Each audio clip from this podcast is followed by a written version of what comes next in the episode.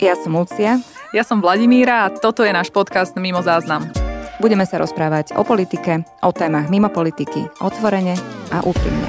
Vypočujte si nás. A hlavne nás nenahrávajte.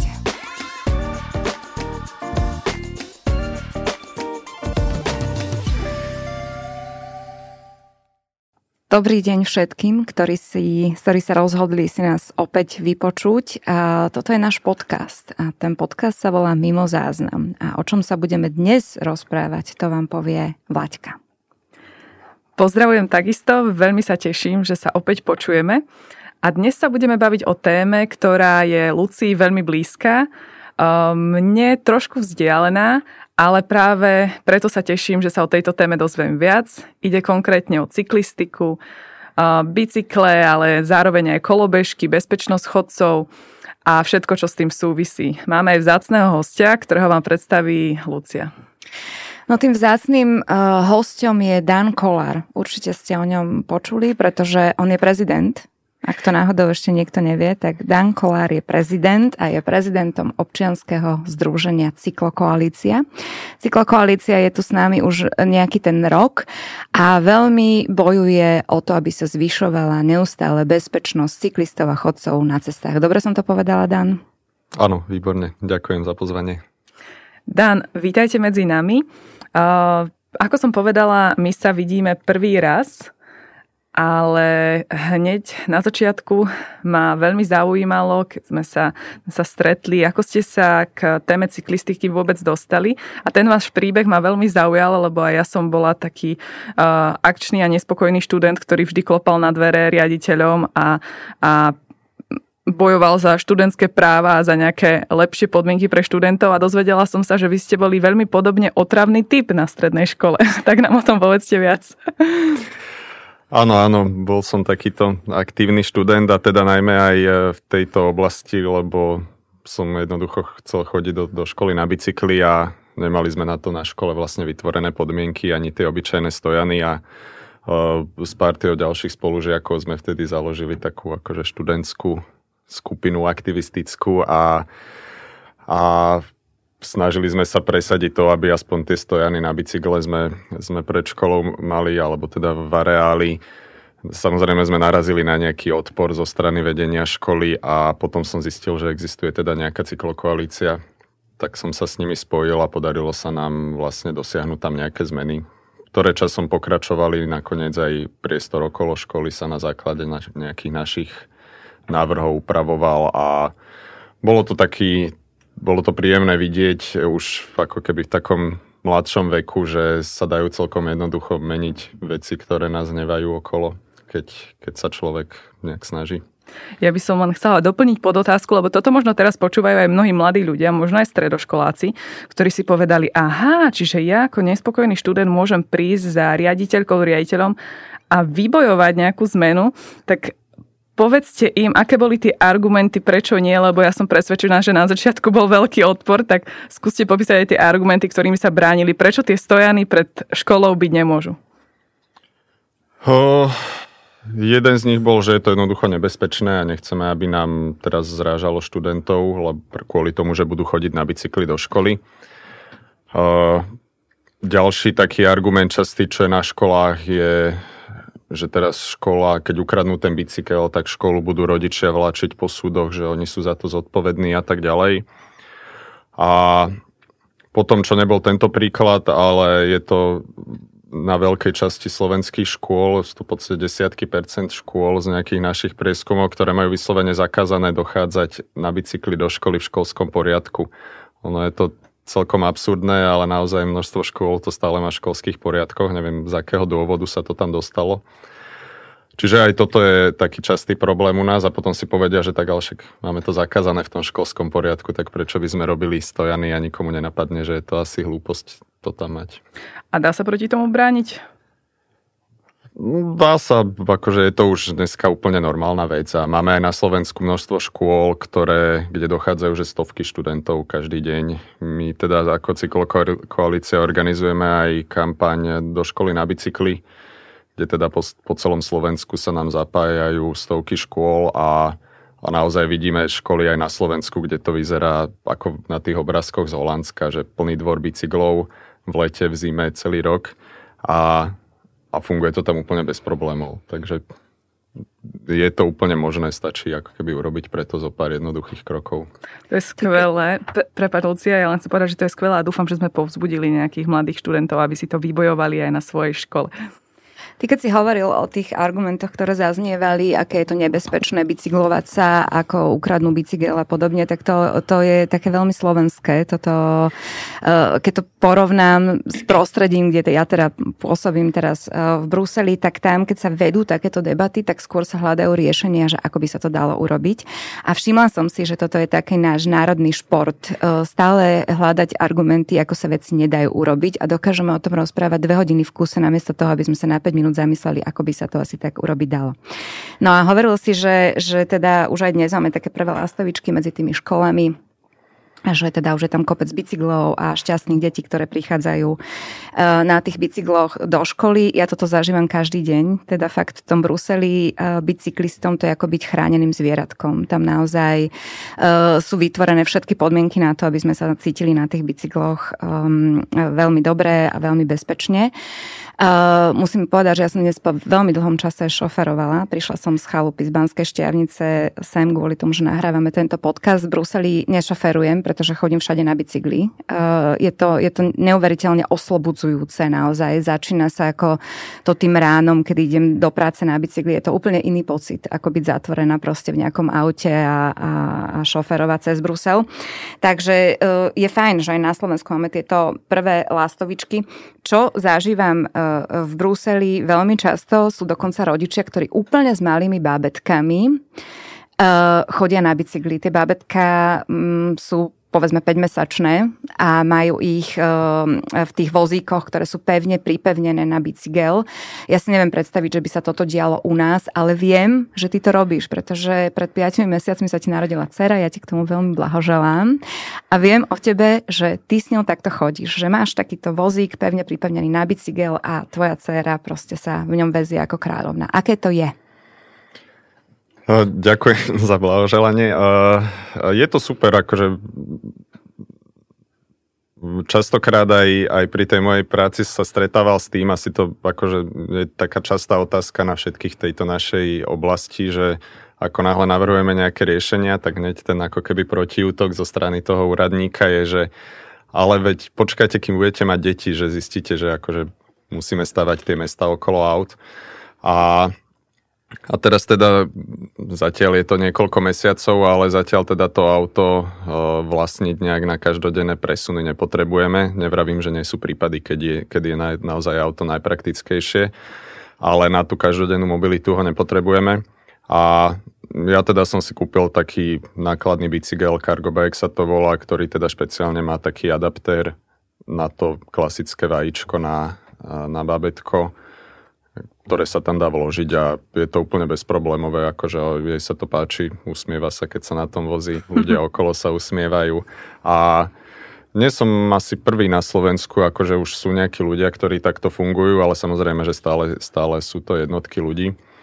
A, ale práve tieto, tieto nákladné bicykle sú celkom zaujímavá vec, ktorá, ktorá podľa mňa môže výrazne uh, zmeniť to dopravné správanie ľudí na Slovensku, ak sa stane trochu populárnejš, populárnejšou pretože práve ten nákladný bicykel akoby eliminuje tú nevýhodu bicykla, že neviete na tom odviezť dieťa, neviete na tom odviezť veľký nákup. A vidíme, že v podstate po, po Európe sa to celkom rozbehlo.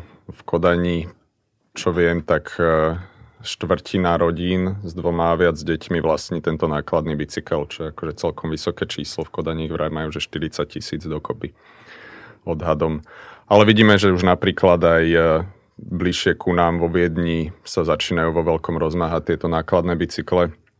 Viedeň na to mala celkom ako prepracovaný systém podpory aj nákupu týchto nákladných bicyklov, či už pre vlastnú vlastné použitie alebo aj nejakých zdieľaných bicyklov, kde si to ľudia môžu v rámci nejakej komunity štvrte požičiavať. A, a vyzerá, že to celkom výrazne pomohlo a naozaj toto môže byť celkom taký akože game changer by som povedal, keď sa to trošku rozbehne. To teda môže. E, keď si išiel prvýkrát s cerou, tak nemal si nejaké obavy, lebo však poznáš tú situáciu na tých slovenských cestách, ktorá podľa mňa sa zlepšuje. Aj teda e, vďaka cyklokoalícii si myslím, lebo ste veľmi spopularizovali túto tému bezpečnosti cyklistov a chodcov na cestách.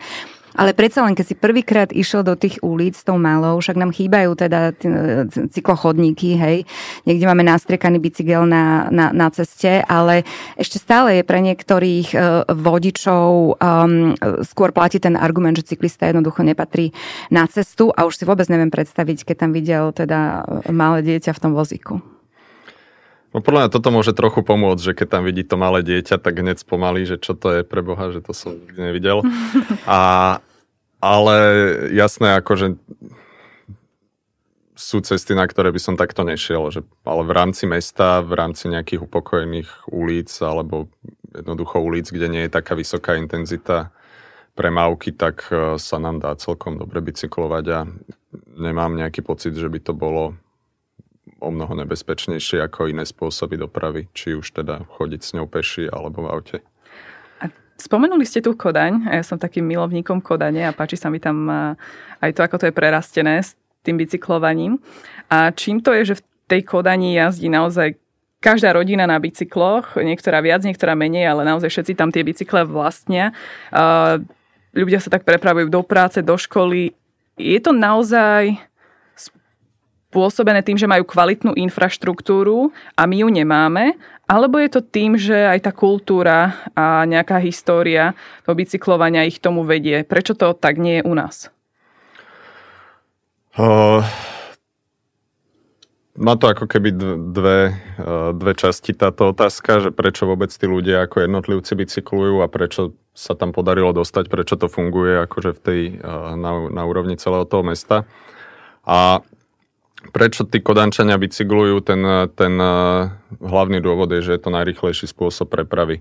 A to je aj taký návod pre všetky mesta, keď chcú ako keby zvýšiť eh, ten podiel cyklodopravy eh, na delbe prepravnej práce v svojom meste, tak ľudia budú bicyklovať vtedy, keď to bude najrýchlejšie.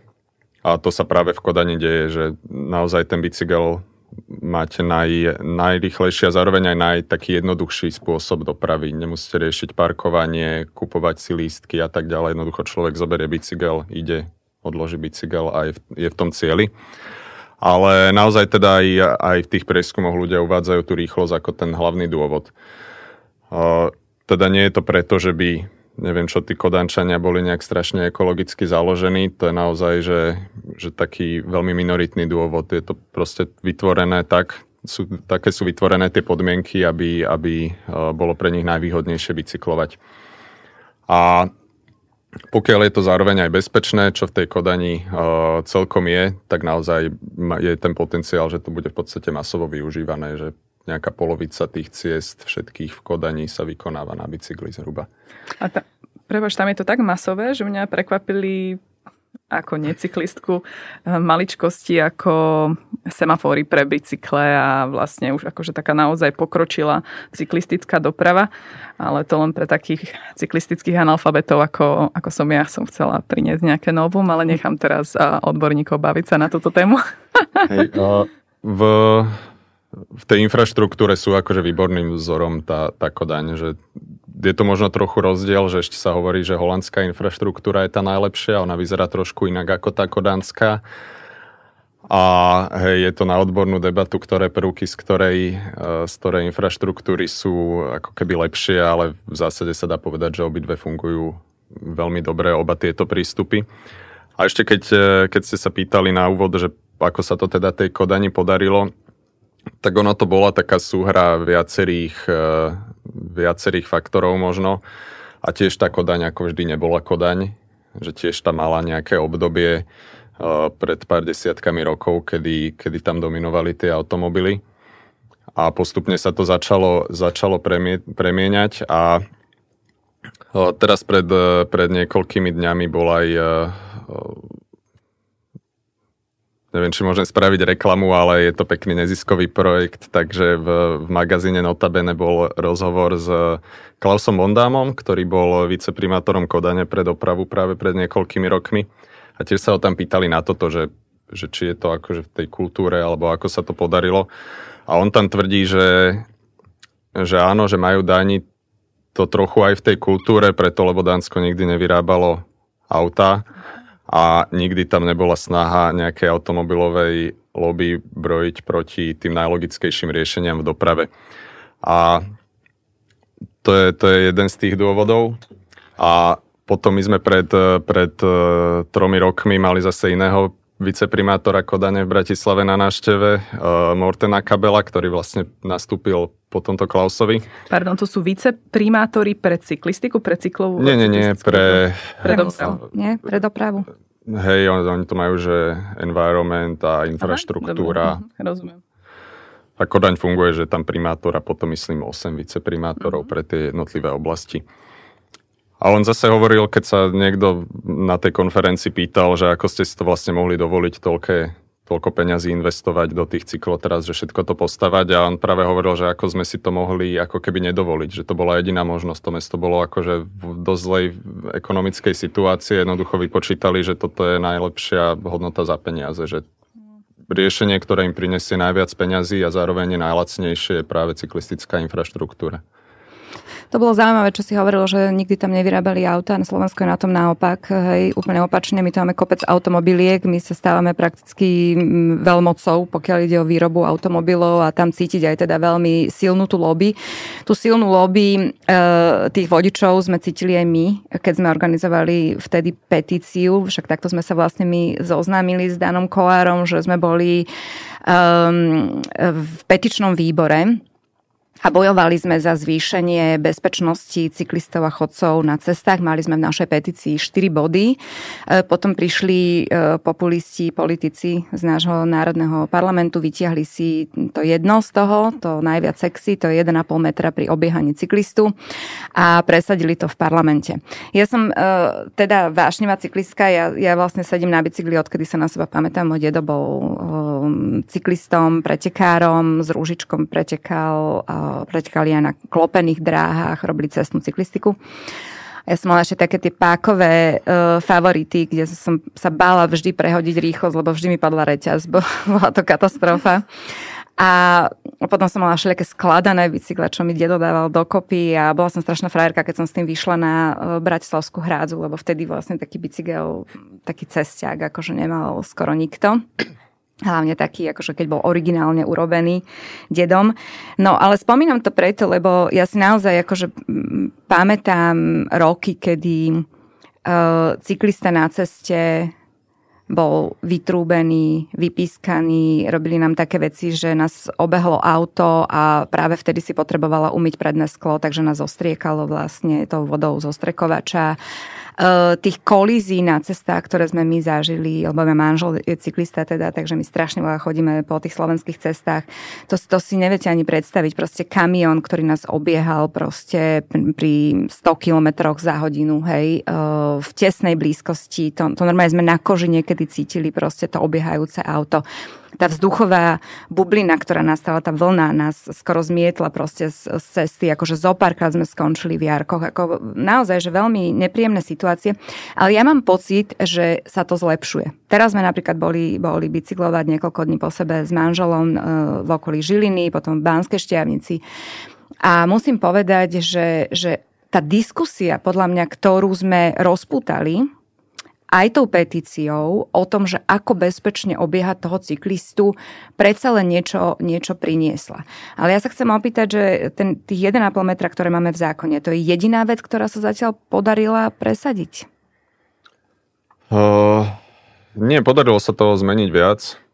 Posled, tieto posledné dva roky, alebo najmä ten rok, aj čo sa týka tej legislatívy, celkom napredujeme.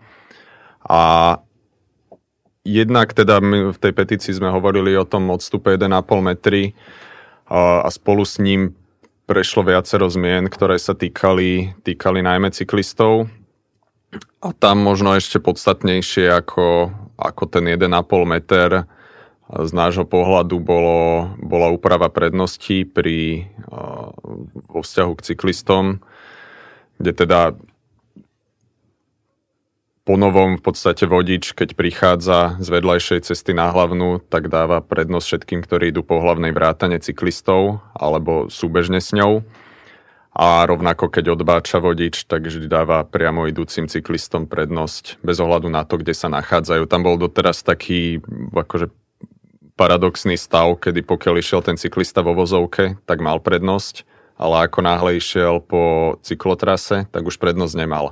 A tým pádom, ako keby my, keď sme tam postavili tú cyklotrasu, tak sme mu zhoršili podmienky, lebo on zrazu musel dávať prednosť na každom križovaní, čo dovtedy nemusel. Toto sa, dlhé roky sme toto nevedeli zmeniť. Toto no, naozaj akože minimálne 5 rokov, čo si pamätám, čo sme toto pripomienkovali vždy.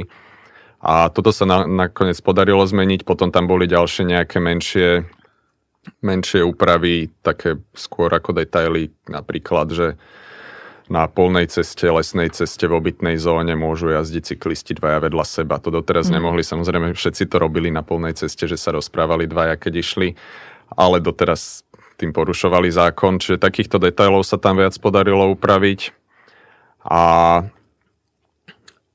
a okrem tohto zase v inom zákone, ďalší z tých bodov našej petície bolo zlepšenie právomocí samozpráv alebo obmedzenie právomocí e, dopravných inšpektorátov pri určovaní dopravného značenia, kde, kde doteraz vlastne sa dopravné značenie určovalo vždy na základe záväzného stanoviska dopravného inšpektorátu, čo v praxi jednak veľmi spomalovalo úpravy e, tohto značenia a jednak e, častokrát tie dopravné inšpektoráty v záujme plynulosti automobilovej dopravy blokovali množstvo zmien, ktoré viedli práve k zvýšeniu bezpečnosti tých ostatných účastníkov.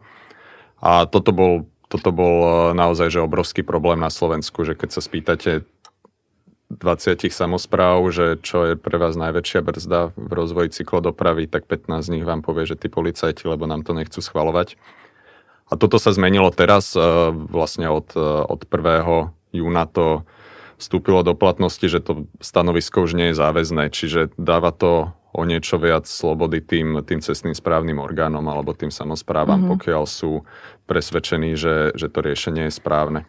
Ja na to nadviažam, lebo ono to znie strašne nudne, samozrejme, toto, keď sa bavíme o tých legislatívnych zmenách, aj teda e, e, posluchači dúfam, že teda ste neodlišli, že ste zostali s nami, ale vysvetlím, že prečo to je strašne dôležité, pretože e, vlastne aj v mestách ako Kodaň, aj, aj uh, Amsterdam, aj uh, Brusel napríklad, kde naozaj um, najrýchlejšia preprava je cyklistická preprava, pretože v, uh, prakticky v celom Bruseli, dá sa povedať, je 30 a najrýchlejší prostriedok ako účastník cestnej premávky je z pravidla teda cyklista alebo kolobežkár, ale kolobežkám sa ešte budeme venovať, hlavne e, tým elektrickým. Takže tie legislatívne zmeny sú veľmi dôležité, lebo v tom Bruseli to, ono sa to tiež nezrodilo zo dňa na deň ako cyklistické mesto, ale práve, že nastal tlak od ľudí, ktorí chceli chodiť hej, na bicykloch a popri tom um, sa menila legislatíva tak, aby ochránila ten najslabší článok hej, tých najzraniteľnejších z tej cestnej premávky. A to sú chodci a cyklisti. Takže tie legislatívne uh, zmeny, a preto o nich hovoríme, sú veľmi dôležité dôležité. Dan? Hej, ja by som možno ešte, že keď to znelo tak príliš abstraktne pre, pre ľudí, čo sa v tom nepohybujú, tak uh, taký príklad z praxe, ktorý vlastne um, sa týkal aj toho, prečo tá petícia vtedy vznikla, bol práve prípad tej cesty, uh, kde to auto zrazilo uh, Adriana Baviča a tam bolo komunikované, že ten starosta tej obce Lemešany niekoľkokrát hovoril o tom, že tá križovatka je nebezpečná, že dal tam znížiť rýchlosť alebo vytvoriť nejaké iné opatrenie a práve dopravný inšpektorát toto blokoval. Pretože chceli zabezpečiť plynulosť cestnej premávky, to bolo celé. Ľudská. Ale ja by som na to chcela zareagovať, lebo ja tam vidím aj taký pozitívny spoločenský moment, aj my dve samotné, hoci sme političky, sme často veľmi kritické k aktuálnej politickej situácii, k aktuálnemu parlamentu a naozaj je čo kritizovať. Ale podľa mňa je dôležité, aby aj uh, ľudia pochopili, že v politike sa dejú aj dobré veci a aj sa veci posúvajú vpred, že toto je ten príklad, kedy za posledné dva roky sa spravilo celkom dosť veci, ako počúvam. A ja som rada, že to počujem. Ja som to síce v parlamente od kolegu najmä Rada Slobodu viackrát postrehla, že sa snažil nám, necyklistom, vysvetliť, aké to je dôležité a ja, keď to povedal Rado kolega, tak som mu dôverovala bez toho, aby som tomu rozumela. Ale až teraz prichádzam na to, že to sú naozaj vážne veci a som rada, že som to taktiež podporila. Čiže je fajn, že ste našli spojencov aj v politike. Najskôr to bola Lucia a potom ďalší, ktorí túto tému posunuli, lebo bez konkrétnych politikov, ktorí sa tej, tej, témy ujmu, to nikdy nejde. No, ja by som k tomu doplnila, že e, vlastne e, tým, že, tým, že ja som cyklistka, tak ja som sa o túto zmenu e, snažila veľmi dlho. Ešte predtým, ako sme sa vlastne stretli s Danom, ale ja som vnímala teda veľmi, že cyklokoalícia tu je, ona je tu 12 rokov a 12 rokov bojuje za to, aby sa tí cyklisti cítili na našich cestách bezpečne. A samozrejme čítala som s nimi rozhovory, proste odkúkala som to, takže my sme sa snažili o tú legislatívnu zmenu oveľa skôr, niekoľko rokov dozadu, ale ja si pamätám vtedy na tú absurdnú debatu vo vlastnom poslaneckom klube, keď som priniesla tú novelu uh, cestného zákona, um, kde bolo viacej vecí poupravovaných a teraz sa ma pýtali vlastní kolegovia, že No a koľko je mŕtvych tých cyklistov? Prečo vlastne ideme robiť takúto zmenu? Ja hovorím, no za posledný rok, čo ja viem, tak boli medializované dve úmrtia na cestách práve kvôli tomu, že ich nebezpečne obehli alebo im nedali prednosť no a to kvôli dvom mŕtvým cyklistom ideme meniť zákon, hej, že to bolo takéto nazeranie na to a do, doslova im povedali, že na jednej strane máš dvoch mŕtvych cyklistov, na druhej strane máš proste milióny vodičov, ktorí budú odmietať takéto zmeny. A práve preto ja som bola vtedy v minulosti teda prinútená stiahnuť ten návrh, pretože oni si jednoducho dali na misku váh dvoch mŕtvych cyklistov a potom milióny vodičov a samozrejme po, politická strana chcela mať body a mala pocit, že na tomto by tie body stratila. Takže nebolo to také jednoduché e, presadiť takúto zmenu. A je zaujímavé, že teraz z mojej skúsenosti sa tá diskusia, nehovorím len o poslaneckom klube, ale hovorím, že celkovo v parlamente sa vedie oveľa citlivejšie a myslím si, že to je aj nejaká tá zrelosť spoločnosti, ktorá nastáva aj smerom k alternatívam v doprave. Je to viac cyklistov na cestách v prvom rade. Možno ano. Dan by nám vedel povedať, že čo si myslí, čo je za tým. Hej, ono, Určite sa to výrazne posunulo. V podstate, keď prechádzal tento, tento zákon s tým 1,5 metrom a ďalšími úpravami, tam v podstate hlasovalo za 132 zo 133 poslancov. Čiže kompletne akože celé, to plánu. politické spektrum vrátane tých najtemnejších jeho zákutí sa zhodlo na tom, že, že toto jednoducho nie je, nie je vec, ktorú, o ktorej by sme mali ako keby bojovať v tomto, lebo je to jednoducho správne riešenie. A to pre nás bolo, bolo celkom, ne, že celkom, to bol že mimoriadne pozitívny signál, nielen to, že to samotné prešlo, ale že naozaj sa na tom zhodol celý parlament. A v podstate nie je taký veľký odpor už proti týmto, týmto témam, ako bol kedysi. Možno aj akože z toho politického pohľadu tí poslanci si začali uvedomovať, že možno tých vodičov nie je až tak veľa, že je to skôr taká alebo teda vodičov je veľa, ale nie je ich až tak veľa tých, ktorým to tak prekáža. Lebo tam nie je tá deliaca čiara, to jedno dnes už tak nefunguje, že buď si cyklista, alebo si vodič. Dnes veľa vodičov je cyklistov a naopak samozrejme, to znamená, že medzi tým nie je žiadna deliaca čiara.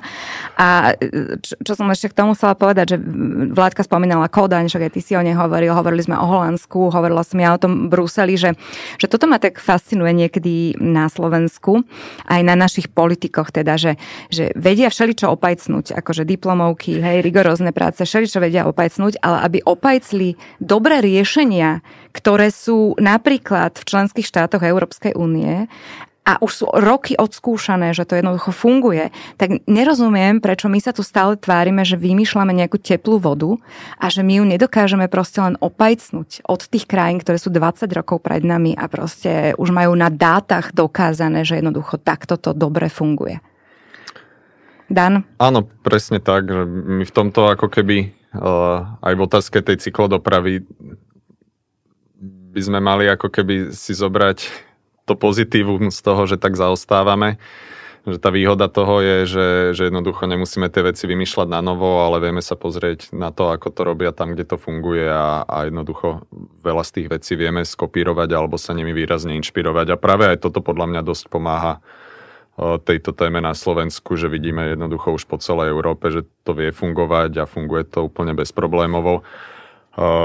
Takže sa to dá aj u nás. A áno, mňa veľmi pobavili nejaké tie argumenty kvázi proti tomuto 1,5 metru, keď sme ho presadzovali, že inde sa to chce všade dá, ale na Slovensku my máme úzke cesty a my nemáme na to vybudovanú takú cestnú sieť, ale to je jednoducho úplne zmysel, akože tá Európa je veľmi podobne stavaná celá, mhm. tie cesty tu nie sú akože iné, alebo tie ulice nemajú veľmi iné rozmery ako inde. A rovnako v podstate s touto zmenou prechádzal aj sa riešilo aj to parkovanie na chodníkoch, čo bola tiež akože to je jedna z našich kľúčových tém, čo dlho tlačíme. A tam tiež zaznievali také argumenty, že, že, že jednoducho na Slovensku sa to nedá, lebo nemáme, máme priveľa chodníkov, aj také bolo, že jeden poslanec uh, týmto argumentoval, že on bol v Taliansku a tam oni vôbec ani nemajú chodníky Takže preto oni nemusia tam mať akože povolené parkovanie na chodníku. To sme zase akože jediná európska krajina, čo to takto má. To sme, mm. že úplný unikát. No. Ale ja často sledujem, že sa vyhovárame na to, že máme tie úzke cesty, to aj pri iných zákonoch som si všimala tieto argumenty. A ja sa potom dívam v televízii na to Tour de France, kde vidím úplne tie staré historické cesty a, a mi to tak vtipné, lebo tá Európa je presne taká, ako ste hovorili, že historicky tie cesty sú takéto. Ale ja mám inú otázku. E, ja si všímam, a možno o tom svedčí aj to hlasovanie v parlamente, aj tá nálada, ktorá sa zmenila k cyklistike, že cyklistika na Slovensku za, zažíva obrovský boom a už je to nejaký rok, kedy sa naozaj k tomuto športu uchyľujú aj ľudia, ako je napríklad môj otec, ktorý si veľmi dlho hľada športy, ku ktorým sa uchýli a, a cyklistika je mu blízka. A mňa zaujíma, či je to spôsobené možno takým uh, takou osobnosťou Slovenska, ako je Sagan, ktorý to spopularizoval. A, alebo je to celosvetový trend, e, že tá cyklistika ide do popredia, alebo má to nejaký iný milník na Slovensku, že sa to takto prelomilo? Ten uh, Sagan, akože pomerne často dostávame túto otázku, že ako tomu vlastne ten Sagan pomáha, alebo nie. A ja tam vidím také akože dve strany. Na jednej strane uh, pomáha možno to, že jednoducho, keď tí Slováci proste sedia pred telkou a vidia, že vyhrávame niečo, tak mu fandia a možno si povedia, že tak možno nie sú až takí zlí tí cyklisti, že áno, musia niekde trénovať, teda keď chceme, aby vyhrávali v, tej, v, tej, v tom televízore. Že to trošku ako keby tak e, jednoducho popularizuje ten, ten šport e, cyklistický v takej širokej verejnosti. E, na druhej strane, podľa mňa tá osoba Sagana, on za to nemôže samozrejme, ale aj v mnohom ako keby uškodila tej cyklodoprave teraz, keď sa o to bavíme, že to bicyklovanie na Slovensku je aj cez jeho osobu stále vnímané výrazne ako šport. Mm-hmm. A, a toto, kým sa opäť nepodarí zmeniť, tak, e, tak sa budú veľmi ťažko ako keby presadzovať tie zmeny, najmä teda v sídlach, keď sa bavíme v mestách o jednoducho vytvárať lepšie podmienky na ten bežný pohyb ľudí na bicykli, na tú dopravu, tak ako to vidíme v tej Kodani, že pre nás je to už také, že robíme si z toho srandu, ale ako náhle dojdeme na nejaké stretnutie, či už s nejakými developermi alebo na nejakých úradoch, ale tie developerské spoločnosti sú v tomto taký, taký naozaj, že 90% prípadov, keď tam prídeme, tak hneď, hneď ako prvé ten, ten človek, s ktorým sa stretám, povie, že ja som tiež športovec ako vy, že ja chodievam, áno, aj do Rakúska, aj, a ja mám takýto bicykel a takýto a za 9 tisíc mám tento bicykel. A ja na ňo vždy tak pozerám, že akože to dobre, že ja sa necítim ako nejaký športovec a prišiel som tuto na bicykli za 100 eur, a, ale dobre, tak akože poďme riešiť dôležité veci, ale vždy majú potrebu ako keby povedať, že oni sú tiež športovci a mm-hmm. ne, veľa ľudí ako keby nevidí ten, ten rozdiel stále medzi týmito dvoma vecami. Toto som si ja uh, vlastne ani neuvedomila a podľa mňa to je um, veľmi, veľmi akože dobre pomenované, čo si teraz povedal, že, že vlastne stále to vnímame na Slovensku ako šport a pritom uh, faktom je, že v tom Bruseli proste ľudia, ktorí sú úplní antišportovci, to je proste vidieť na tom posede na tom bicykli, aj proste, jak majú kolena od seba a vôbec akože technika toho bicyklovania. E, naozaj to nie sú športovci, ale proste oni sa potrebujú dostať z bodu A do bodu B a chcú to robiť ekologicky a, a, a chcú to, chcú nezaťažovať životné prostredie a chcú to robiť e, rýchlo, ale chcú to robiť hlavne bezpečne, hej. A, a fakt sú dnes mesta, veľkomesta, ktoré sú rádovo väčšie ako Bratislava napríklad a dá sa to. A práve, práve toto podľa mňa treba asi vysvetľovať stále tým vodičom, ktorí majú neustále pocit, lebo oni to aj vykrikujú častokrát z okienka, že cyklisti nepatria na cesty. Ale to je vidieť napríklad v tom Bruseli, že aj my tam, kde sú tie cyklopruhy, to je na cestách, hej? To, to je ako keby milná predstava Slovákov, že cyklisti patria na cyklochodníky. Akože nie je to pravda. V tých krajinách, kde cyklistika teda je veľmi popularizovaná, nielen ako šport, ale práve aj ako súčasť proste dopravy, tak e, oni sa presúvajú po cestách. A tie cesty sú častokrát oveľa užšie, oveľa, oveľa užšie, ako sú tie naše cesty na Slovensku. Uh, oni robia výnimky pre tých cyklistov. Cyklista napríklad v Bruseli môže ísť aj do jednosmerky. Tam s tým každý šofér počíta. Jedna každý šofér tam ide 30 a naozaj dodržiava tú rýchlosť, pretože tam sú tie zabudované merače, hej, tam mhm. tam nie je policaj, ktorého je proste vidieť akože zďaleka, tam sú zabudované merače a tam keď prekročíš rýchlosť, tak proste to sú veľmi vysoké pokuty. Takže tam si na tú rýchlosť každý dáva pozor a ten cyklista sa naozaj akože dostane, dostane všade a chodí po úzkých cestách a ak je úzka cesta a prichádza k stretu s autom, to auto dá vždy prednosť.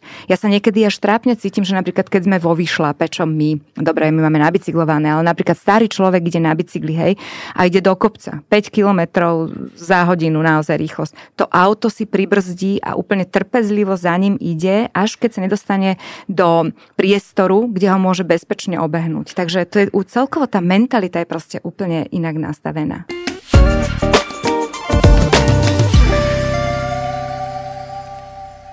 Áno, ja musím povedať, že mám taký zážitok, ktorý mňa rozdelil s tým bicyklovaním.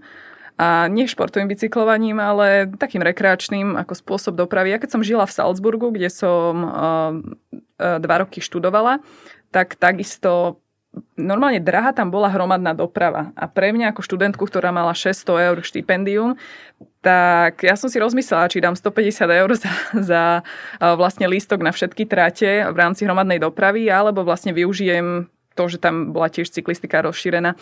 A, a kúpila som si starý bicykel v nejakom bazáre za 50 eur a chodila som na ňom, to bolo skvelé. No a páčil sa mi tento spôsob života a keď som sa presťahovala do Bratislavy, znova som sa vyskytla v meste, tak som sa rozhodla mne a manželovi, keď mal 30 rokov, jubileom, kúpiť nám dva takéto zrepasované staršie bicykle, že ich budeme využívať v rámci Bratislavy, keď ideme z jedného konca na druhý. No a bola to veľmi taká idylická predstava, lebo my bývame blízko prezidentského paláca a tí, ktorí boli v Bratislave alebo žijú v Bratislave, vedia, že tam je na Hodžovom námestí taká veľká kryžovatka. No a my sme nemali inú šancu, len proste keď sme chceli ísť do toho centra mesta, ísť cez tú kryžovatku. Vyskúšali sme to jeden deň, mne stačilo prejsť tých 20 metrov cez tú križovatku, ja som bola spotená, vystrašená, hneď som si išla dokúpiť prielbu, dobre, na druhý deň už som išla s prielbou, zase trubili na mňa z každej strany, dodržiavala som všetky predpisy, veď mám akože vodičák, snažila som sa byť čo najopatrnejšie, ale nechcela som ísť s tým chodníkom, lebo ten je tam frekventovaný, chcela som využiť cestu, ako, ako cyklista má. No naozaj mne to spôsobilo taký strach prechádzať cez tú križovatku opakovane, že som ten bicykel aj s manželom sme ho dali do pivnice a asi odtedy tam je niekoľko rokov, lebo nás vlastne delí od cyklistiky táto jedna veľká križovatka. Ale ja si myslím, že my nemôžeme ustupovať. Nie, nie je to tak, Den, že proste riešenie nie je, aby my sme si dali tie bicykle do pivnice. Riešenie je, aby sme vytvárali tlak na zákonodarcov, aby menili tie zákony, tak aby my sme sa na tých cestách cítili bezpečne. A riešením je vzdelávanie tých vodičov to oni sú nevzdelaní. Oni, oni nechápu, že ten cyklista tam má také isté práva, ako má ten vodič. Nie je to a tak, mňa o tom treba hovoriť, tak ako tak, sa tu teraz presne. bavíme. Lebo priznám sa, pre mňa je to nová téma. Ani nie som typ, ktorý by si často klikol na rozhovory, ktoré sa tejto témy týkajú, lebo, lebo v nej nie som doma. Ale aj pre lajkov, ako som ja, sú toto veľmi hodnotné informácie, ako sme sa posunuli a že sa mám právo cítiť bezpečnejšie na tej ceste. Hej, no, križovatko na Hodžovom námestí bohužiaľ prechádzam aj ja v podstate denne cestou do práce, takže potvrdzujem, že je to jedno z tých menej príjemných miest a akože taká zaujímavosť je, že mesto má už 6 rokov od predsedníctva Slovenska VU v šuplíku projekt na úpravu tohto hm. tohto námestia, tejto križovatky, ktorý sme vtedy mestu darovali to bolo taká zaujímavá situácia tiež, kedy sme vedeli, že sa idú opravovať nejaké cesty v rámci predsedníctva, aby to tu teda vyzeralo pekne, keď dojdú ľudia zo zahraničia. A mali sme vtedy nejaké peniaze z 2% zdanie našetrené, tak sme dali, akože sme zaplatili projekty organizácie dopravy, aby a darovali sme ich mestu. Podarilo sa vlastne Prokopa Veľkého, Dunajska, tuto, to všetko vzniklo vlastne týmto spôsobom.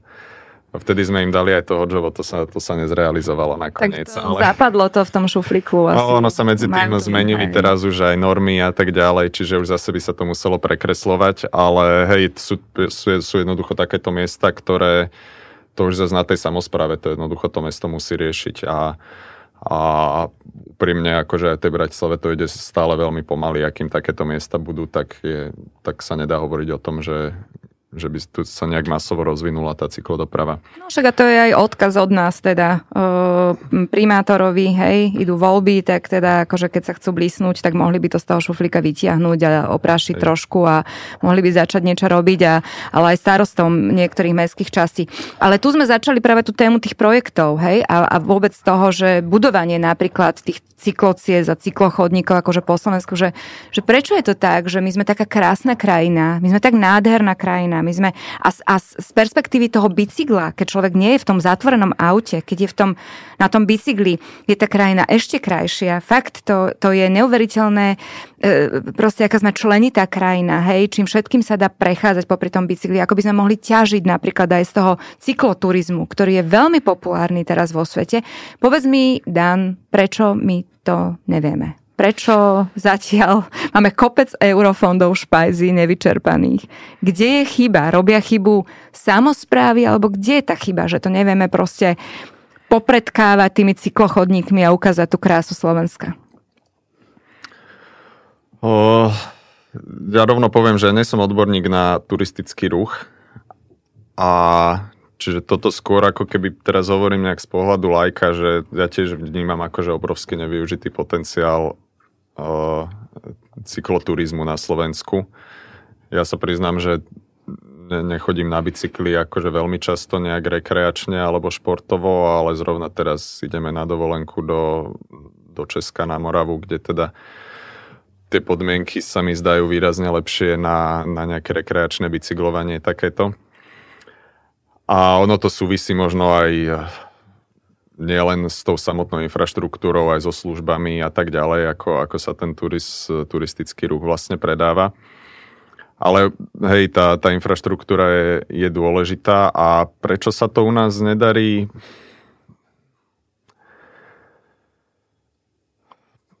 Chcú tí starostovia budovať, majú záujem budovať tie, no, tie cyklochodníky? Podľa mňa majú. Uh, u nás je trošku taký problém opäť, že sa mieša trochu uh, cyklodoprava s rekreačným bicyklovaním, s cyklošportom a to aj čo sa týka tej infraštruktúry. Potom celá tá diskusia je trošku taká zdegenerovaná, lebo uh, v podstate to, čo má bicykel, sa, je to, čo je pre bicykel, má to dve kolesa, tak to v podstate zlievame do jedného lievika vždy.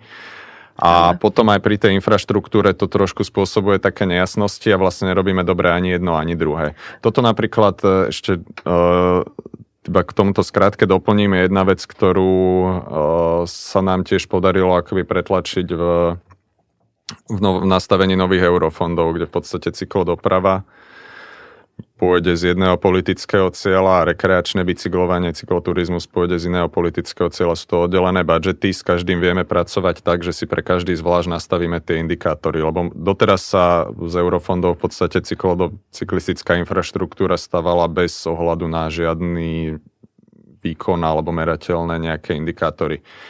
Kde pri, pri tej doprave a pri tej rekreačnej cyklistike sú tie veci, ktoré chceme dosiahnuť akože úplne iné.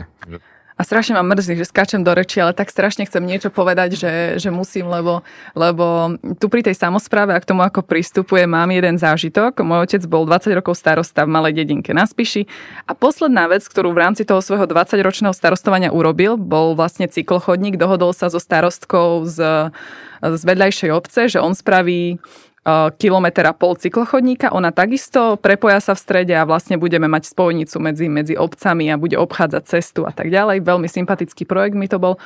a robili to z vlastných zdrojov a a chcela som to teraz nájsť v mobile, tak keď ma videli diváci, uh, ktorí to pozerajú na YouTube, ťukať do mobilu, tak som dúfala, že tam mám niekde medzi poznámkami čísla. Vtedy mi otec povedal, že akú slobodu pri tej výstavbe toho chodníka mal on, človek, ktorý ako starosta mal v obci obecnú firmu a zamestnával tam ťažko zamestnateľných ľudí. Veľká časť tých zamestnancov boli Rómovia, ktorí robili stavebné práce, lebo on takýto chodník, poviem, že 7-8 rokov dozadu, dokázal vystavať kilometr a pol chodníka vystavať za 150 tisíc eur v tom čase, pretože mal vlastnú obecnú firmu, s ktorou to mohol spraviť a, a naozaj ho to stálo pomerne nízku sumu. Zatiaľ, čo v susednej Levoči, ktorá stávala menej ako kilometr vlastne dobudovávala cyklochodníka. Bola táto suma na výstavbu, teraz nebudem presná v číslach, ale dvoj, troj násobná, lebo samozrejme nemali tú svoju firmu, kde by zamestnávali ťažko zamestnateľných ľudí, museli si zháňať niekoho, kto im to postaví a samozrejme tá cena tej zákazky išla vyššie, tak ten cyklochodník, ktorý postavili, bol menší. A potom sme to porovnali ešte v našom regióne s ďalšou samozprávou, to bola Spiska Nová Ves, kde tiež v tom čase stavali cyklotrasu a tá bola trojnásobne drahšia ešte ako to, čo dokázali u nás v obci vybudovať,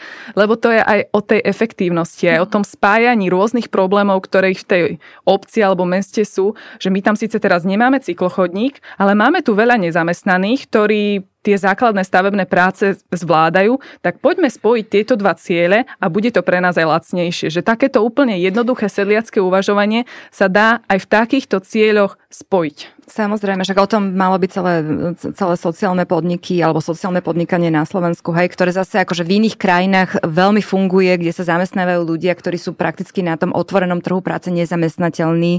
A napríklad Švédsko je úplne krajina akože sociálnych podnikov, cel, celkovo akože tie severské krajiny z toho veľmi profitujú, tvorí to veľkú časť ekonomiky tej krajiny, ale my to nevieme opajcnúť. Akože naozaj my radšej budeme odpisovať proste tie, tie rigorosky namiesto toho, aby sme si načreli proste niekam, kde takéto veci fungujú. Ale je to ale... taký vzor, ako to robiť aj v takých malých sídlach, že aj tam je záujem o tú cyklodopravu a že niekedy sa to dá naozaj aj s veľmi malými zdrojmi, keď sú využité tie ľudské zdroje. Hej, akože je to pekný príklad z tej, z tej sociálnej stránky, to nechcem nejak pochybňovať, ale na druhej strane akože tie peniaze nie sú to, čo teraz na Slovensku nás blokuje, že naozaj e, podstate v kombinácii plán obnovy a, a eurofondy sa tu naozaj, že tie samozprávy momentálne topia v peniazoch na cyklodopravu. Mm-hmm.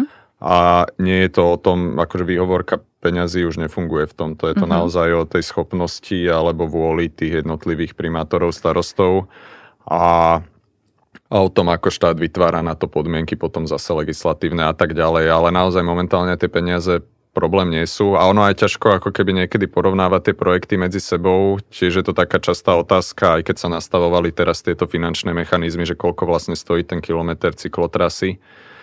Uh, pláne obnovy sa mu potom počítalo so sumou 500 e, tisíc na kilometr, ale ono to dokáže naozaj že veľmi lietať od toho, či stávame akože v strede pola na nezastávanom nedotknutom území, alebo ako náhle tam máte dva semafory, tak to hneď ide akože o jednu nulu viac, pokiaľ to staváte akože stredom mesta a, a tak ďalej. Čiže my sa veľmi často vyhovárame na to, že nie sú peniaze. Toto je akože argument číslo jeden, keď sa navzájom presviečame, ako sa veci nedajú robiť. No viete, my na to nemáme peniaze. To je akože úplná hlúposť. Toto je slovenský mýtus. Toto by som chcela, aby teda tí, čo nás počúvajú, vedeli. A nielen v súvislosti s budovaním cyklocie za cyklochodníkov. Pretože, e, ako som povedala, ty hovoríš o pláne obnovy a o novom e, rozpočte, ktorý nám, k nám príde. Však teraz sme podpísali partnerskú dohodu, ale ja hovorím o tom, že my máme e, 7 miliard, 8 miliard nevyčerpaných peňazí zo starého programovacieho obdobia, ktoré tam boli peniaze práve aj na dobudovávanie takejto infraštruktúry. Hej? Len my to máme prebyrokratizované, sedia na tom proste ministri, majú pocit, že to sú ich peniaze a tie ich peniaze si oni nepustia. Zamestnávajú ľudí, ktorých platia z technickej asistencie, ktorí vytvárajú nie že asistenciu pre tých starostov a primátorov, ale oni ich blokujú. To sú, to sú ľudia, ktorí sú ako, najímaní na profesionálnu šikanu Áno, tých, to, to ktorí chcú robiť e, niečo pre Slovensko, nejaké projekty z eurofondov a my radšej nevyčerpáme, my radšej tie peniaze vrátime, ako by sme proste mali to Slovensko zveladiť a ako by sme mali pustiť tie peniaze do tých regiónov. Toto je obrovský problém. Ale zase problém regiónov je aj to, že častokrát, a to je napríklad vidieť aj pri týchto cyklocestách alebo cyklochodníkoch, že oni si to naprojektujú akože v intraviláne obce, hej, a vedie to odnikadiaľ nikam, hej. Vlastne človek ide po tej, po tej cykloceste a nikam veľmi sa nedostane, pretože nevedia sa spájať. Častokrát sa tí starostovia medzi sebou nevedia spájať. A toto, toto je taký akože rezortizmus v regiónoch. Ono je to aj vo veľkej vláde, ten rezortizmus brutálny. Ale vidieť to podľa mňa aj v regiónoch.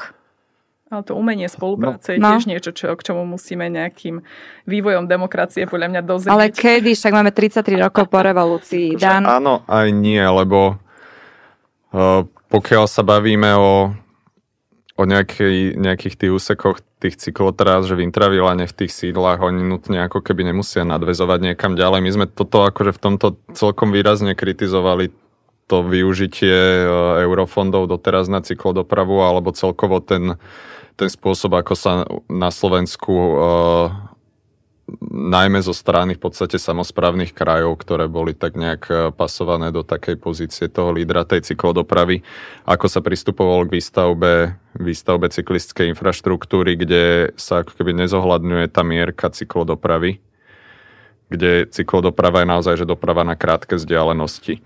A pokiaľ sa bavíme o cyklodoprave, nie, nie cykloturizme, alebo rekreačnom bicyklovaní, a tie peniaze, ten IROP to bolo na cyklodopravu úplne jednoznačne, tak potom nemá zmysel ako keby hovoriť o tom, že teraz ideme prepájať všetky sídla medzi sebou a že prepojíme dve mesta, ktoré sú od seba 30 km vzdialené, alebo nikto nebude denne dochádzať na túto vzdialenosť na bicykli jednoducho.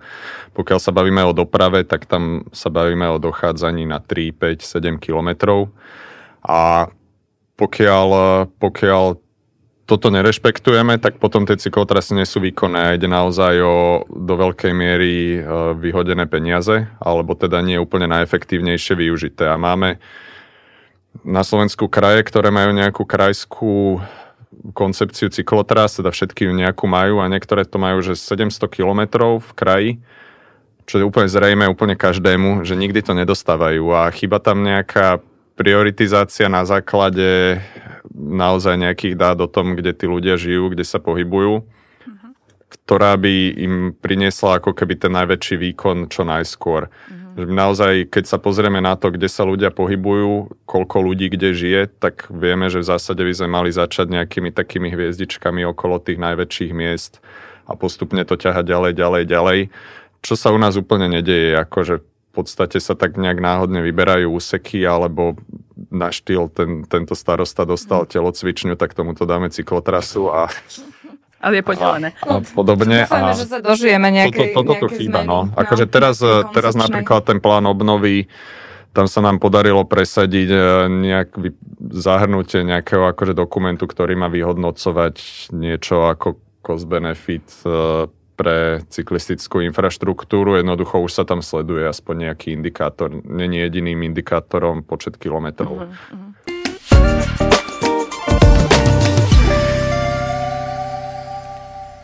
Pán Kolár, ak dovolíte, ja trošku odľahčím, lebo ideme už naozaj do veľmi ťažkých tém a ja chcem ešte tých pár minút, ktorý máme spoločne, využiť na otázky, ktoré mňa zaujímajú ako matku.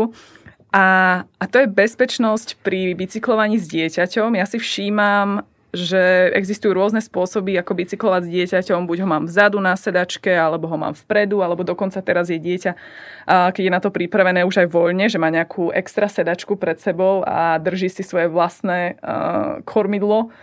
No a mňa zaujíma, či sa aj tomuto v rámci cyklokoalície venujete a či viete nejak posúdiť, že čo je pre aké dieťa vhodné a čo je najbezpečnejšie? Uh, podľa mňa akože tie riešenia, ktoré sú dostupné normálne na trhu, všetky tie sedačky by mali splňať nejaké, alebo teda aj v Európskej únii splňajú nejaké štandardy, že nemalo by sa stať, že si kúpite sedačku určenú na tento účel na dieťa takejto veľkosti na bicykel a bude to vyslovene nebezpečné. Čiže takéto nejaké, či už dozadu alebo dopredu, podľa mňa sú v poriadku všetky. Potom áno, to väčšie dieťa e, môže byť aj na takom tom, že extra sedačke na bicykli na rúru, čo sa pripevní, to je tiež celkom populárny spôsob.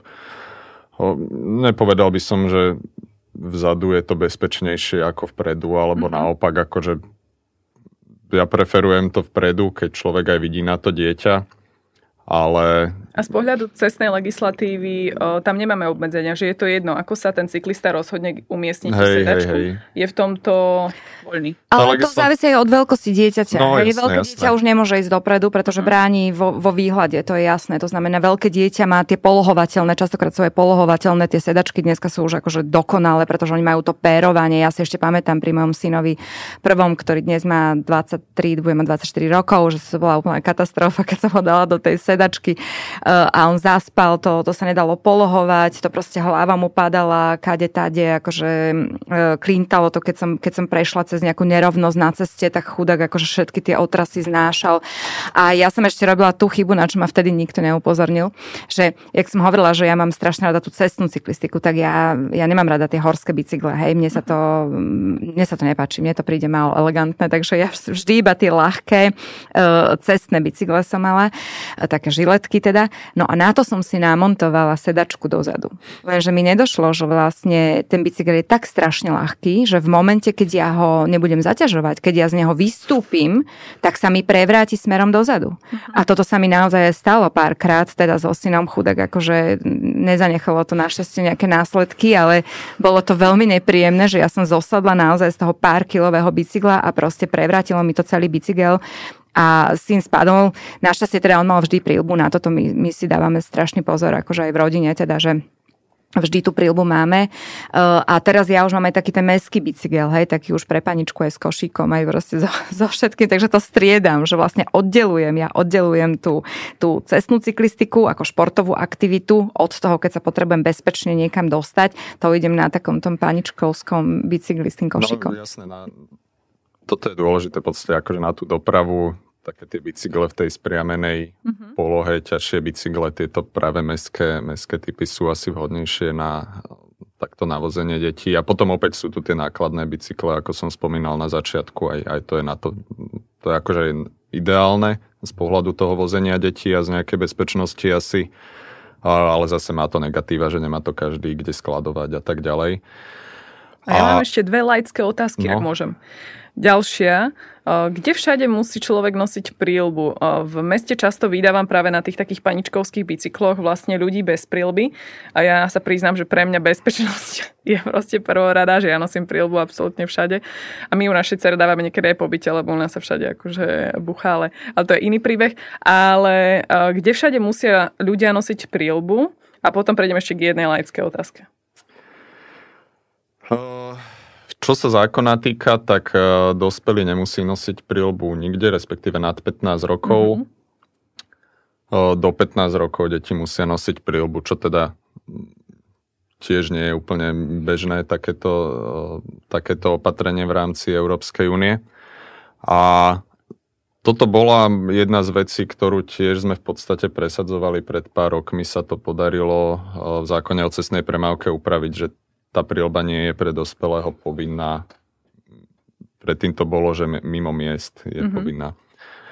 A tiež to možno znelo akože trošku tak kontroverzne pre niektorých, že dostávali sme vtedy e-maily, že, že ja som vás podporoval, vy ste vrahovia cyklistov a tak ďalej a že chcete vraždiť ľudí a lebo im zakazujete prílby, akože Ponostále, pokiaľ niekto tú prílbu nosiť chce, tak, e, tak samozrejme môže, nikomu to nezakazujeme. Ja bežne po meste nenosím prílbu, pokiaľ občas idem niekam, že športovo, tak vtedy si tú prílbu dám, pokiaľ naozaj je to športová aktivita, ktorá je potenciálne riziková a, a nie, nie je to nejaký obrovský praktický problém. Ale vo všeobecnosti ako keby ak chceme, ak chceme naozaj spraviť uh, cyklodopravu populárnym módom dopravy, tak uh, v tej bezpečnosti sa musíme dostať pred z tej diskusie o prilbách. Čo ono do veľkej miery sa to, už, sa to už darí, že tiež aj vďaka tejto legislatívnej úprave. ale jednoducho prilby, prilby nie sú vôbec tá najpodstatnejšia vec v otázke bezpečnosti cestnej premávky. Sú, sú asi, že jedno z tých najmenej efektívnych riešení ktorej sa ale prisudzuje ako keby obrovská, obrovská dôležitosť. Neviem, koľko máme času, či ešte to nejak... Mne to strašne pripomenulo toto, že, že my chodíme na, teda na tých cestiakoch, kde si dávame pozor na tú grámaž toho, toho cestiaku, hej, akože čím ľahší, tak samozrejme tým lepší. A toto, keď ľudia potom mi začnú, že a kde máte lekárničku, vy, lekárničku a zvonček by ste tam mali mať veľký a podobne, tak to, to sú také zvláštne debaty s ľuďmi, ktorí tomu akože nie celkom rozumejú, pokiaľ ide teda o tú športovú cyklistiku. No. Tak preto sa pýtam laicky, lebo myslím si, že aj veľa lajkov by som rada priviedla k tejto diskusii. A toto sú naozaj otázky, ja som netušila, že vlastne príľba nie je povinná. Myslela som si, že mimo, mimo sídiel je povinná. Ale mám ešte jednu otázku, ako dostupná cenovo je momentálne cyklistika? Sú nejaké online trhoviska, kde sa dá bicykel kúpiť aj za lacný peniaz? A napríklad, koľko stojí taký nákladný bicykel? Lebo ja sa priznám, že v Kodani som si to všimla, manžel to vygooglil a tá cena nás úplne paralizovala, že vlastne, že je to drahý špás. Uh, tak to by ma zaujímalo. Podľa mňa akože cyklodoprava je asi najlacnejší spôsob po chôdzi e, dopravy po, po meste a štandardné bicykle sa dajú dneska zohnať aj, že takmer zadarmo máme rôzne nejaké také komunitné dielne, kde si človek nejaký starý bicykel doslova, že zadarmo vie nájsť a opraviť alebo jednoducho v, v desiatkách eur obyčajný bicykel taký na, na presuny v meste človek nájde. Samozrejme, horný limit je akože neobmedzený, keď chcete niečo veľmi pekné a, a, a tak ďalej, tak tak to môže ísť akože do tisíc eur alebo tisíciek eur, tak. A čo sa týka nákladných bicyklov, tie, tie sú spravidla akože drahšie, že tiež aj ľudia sa tak akože dosť prekvapia, keď, keď im poviem, že koľko to stojí. A... No, povedzme tú približnú sumu, lebo akože stále, keď si to človek porovná aj s tým najlacnejším autom, tak je to stále vlastne lacnejšia, výrazne lacnejšia položka na prepravu v meste ako to auto. Ale, ale pre predstavu, že koľko stojí taký nákladný bicykel aj s tým vozíkom, že koľko do toho rodič má investovať? O, veľký rozdiel robí elektro, neelektro, uh-huh. ale pri takých tých klasických neelektrických bicyklov podľa mňa sa dajú od takých od stoviek eur v podstate, ja neviem, za nejakých 800 eur možno človek kúpi taký jazdený uh-huh neelektrický cargo bike do možno 2-3 tisíc. Uh-huh. Pri tých elektrických je to vyššie, akože to začína niekde možno na 2,5 tisícoch. Také tie lepšie možno okolo 4-5 elektrické cargo bajky. Čo je celkom akože už veľká suma. Uh-huh. Na druhej strane, hej, keď to človeku naozaj umožní nevlastniť auto, tak, tak potom A ty máš elektrický alebo... Ja mám elektrický uh-huh. z druhej ruky, kúpený, uh-huh. holandský. Kradnutý. Kradnutý sú veľmi, veľmi kúpoval som, ho, kúpoval som ho od, od chalana, čo ho mal vlastne na Slovensku, ale on si kúpil iný nákladný uh-huh. bicykel, trochu menší, aby ho lepšie mohol parkovať a tento predával, čiže tento nie je kradnutý. Okay. A vo, vo svete, uh, ľudská, ty žiješ v Bruseli, uh, vy máte prehľad aj, aj o tých uh, by, bicyklových metropolách, tak to nazvem. Uh, prechádza ten trend k tej elektrocyklistike, že ten pomer sa výrazne zväčšuje napríklad pri tých rodinných bicykloch, alebo stále prevláda ten old school model? Uh, prevláda stále v mestách akože štandardné bicykle, neelektrické, keď e, akože z toho, čo vidíme v uliciach. A, ale áno, ele, elektrobicykle zažívajú obrovský boom a práve pri, pri cargo bicykloch to naozaj výrazne pomohlo, ako keby ešte spopularizovať tie nákladné bicykle, lebo tam to naozaj vie urobiť veľký rozdiel, keď človek tam má Jasne. už tie dve deti alebo náklad, tak už mu to veľmi dobre vie pomôcť. Rovnako, rovnako potom napríklad seniorom to zvyšuje ako keby ten dojazd e, alebo tie vzdialenosti, ktoré vedia prejsť a umožňuje tú mobilitu celkom lepšiu. Čiže hej, ten boom je akože po Európe obrovský. U nás zatiaľ až tak e, veľa tých elektrobicyklov nevidno. Napríklad takto, že meste, akože ešte na šport, to mhm. áno.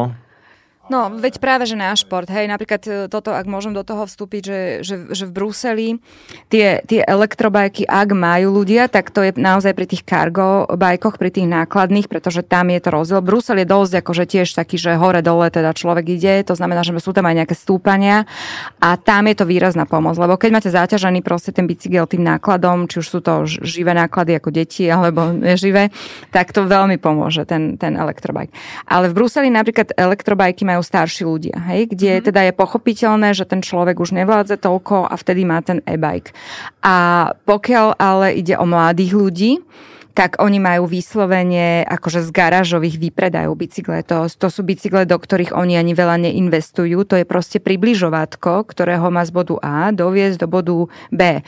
A ne, akože keď to porovnám so Slovákmi, tak si nepotrpia ani na taký brandizmus, že nepotrebujú mať proste všetci Mercedesy medzi tými bicyklami ale šlápu na proste praktickom bicykli, ktorý za pár eur kúpia, e, pretože taký neláka ani zlodeja, hej, aby ho ukradol a podobne. Ale toto sú ľudia, ktorí to používajú ako na cyklodopravu, hej. Toto mm-hmm. nie sú akože športovci. Samozrejme, po Belgicku sa preháňa strašné množstvo cyklistov ako športovcov na tých žiletkách, na tých, na tých e, cestných bicykloch a to už je celkom iná káva, hej. Tam už idú naozaj oni aj proste do drahých komponentov a tak, pretože tam to má opodstatnenie. Ale na cestu ľudia so všelijakými hrkalkami výjdu, sa čudujem, že vôbec na tom šlapu, ale šlapu. Mm-hmm. Hej, to je trochu aj taká odpoveď na taký častý ako keby uh, mýtus opäť, čo, čo na Slovensku je, že nemôžeme bicyklovať, lebo ukradnú nám tie bicykle. Mm a v Holandsku bicyklujú preto, lebo tam sa nekradne.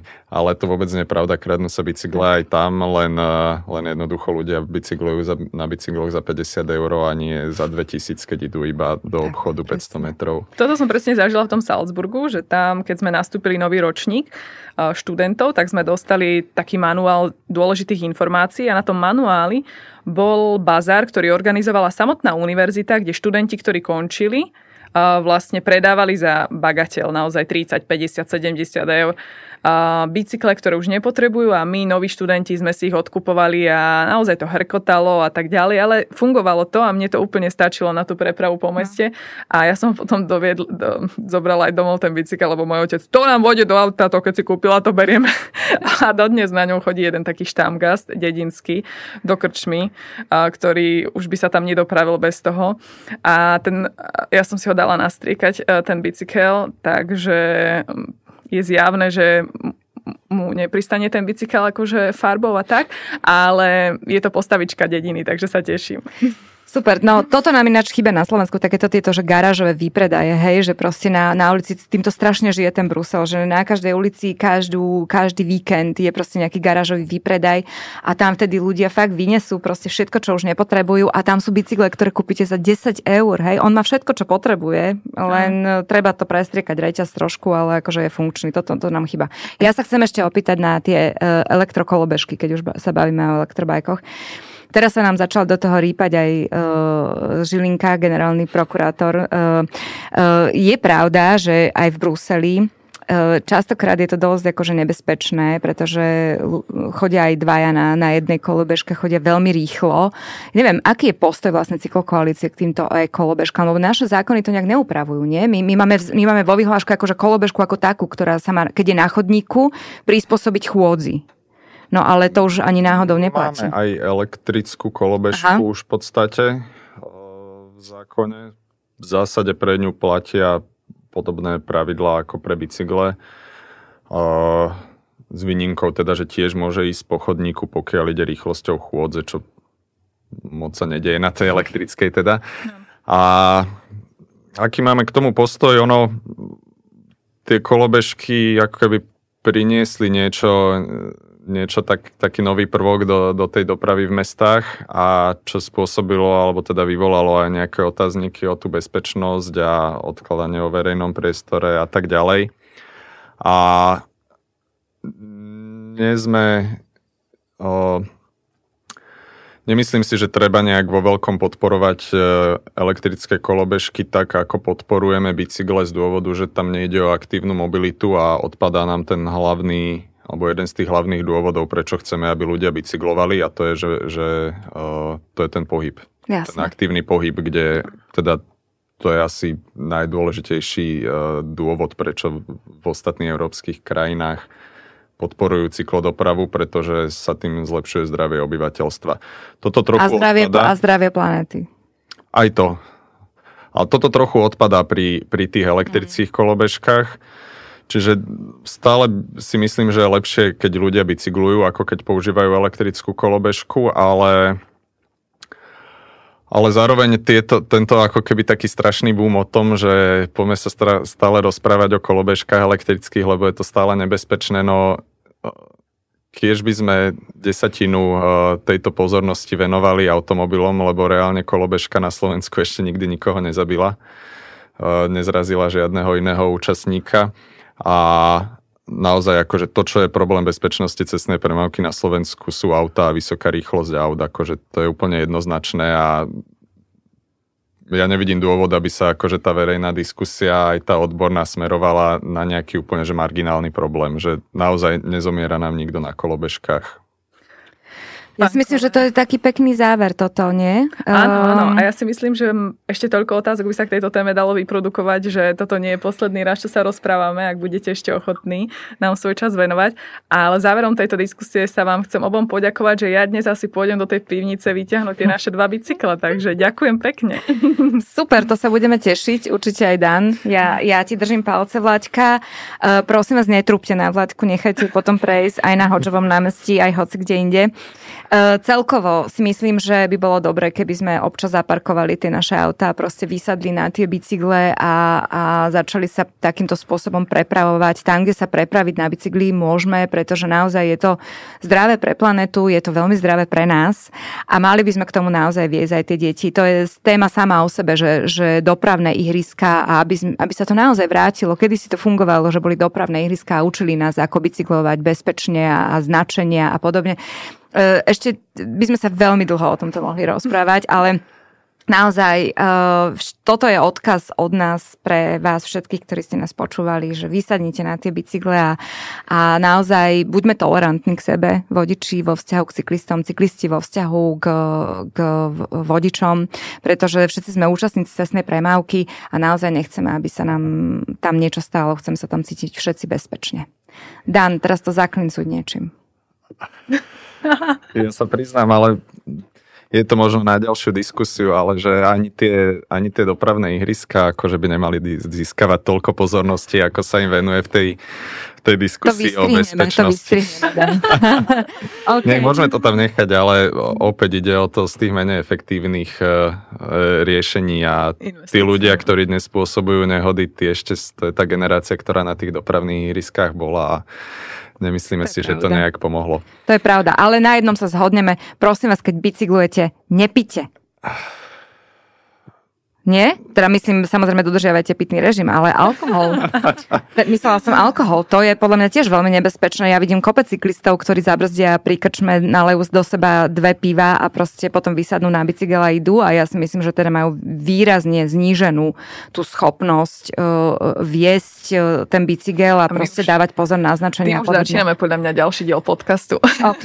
Takže mimo záznam, prosím vás, počúvajte nás aj naďalej, hlavne si nás nenahrávajte a dnes veľmi pekne ďakujem ďakujeme Danovi Kolárovi, prezidentovi, prezidentovi cyklokoalície. Ďakujem veľmi pekne za pozvanie. Aj my ďakujeme za všetky nové informácie. Majte pekný deň.